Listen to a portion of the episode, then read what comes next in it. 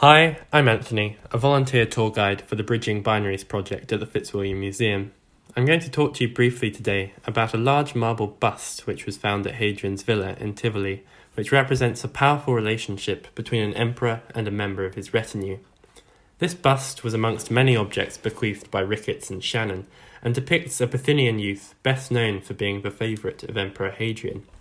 Now, Hadrian was one of the five good emperors and is probably best known for his eponymous wall in the north of England, which defined the limits of Britannia. But in fact, he oversaw a wide ranging programme of building and consolidation in the empire, amongst other things, rebuilding the Parthenon. He is thought to have met Antinous fairly early on in his reign, and Antinous quickly became one of Hadrian's favourites and a firm part of his retinue. It was one of, on one of Hadrian's tours of the empire as part of a flotilla travelling the Nile Antinous died in rather mysterious circumstances, with rumour suggesting everything from suicide to human sacrifice. Whilst it was not exceptional for emperors to have male lovers, what does appear unique is the apparent depth of feeling Hadrian held for Antinous.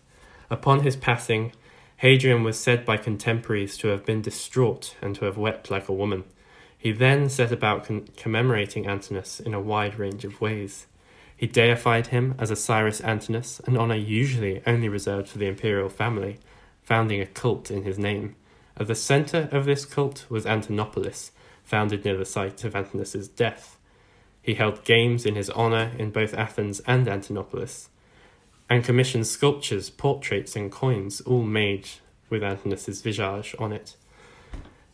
It is fairly common for Antinous to be depicted as a deity. For example, here we see him as Dionysus, the god of wine.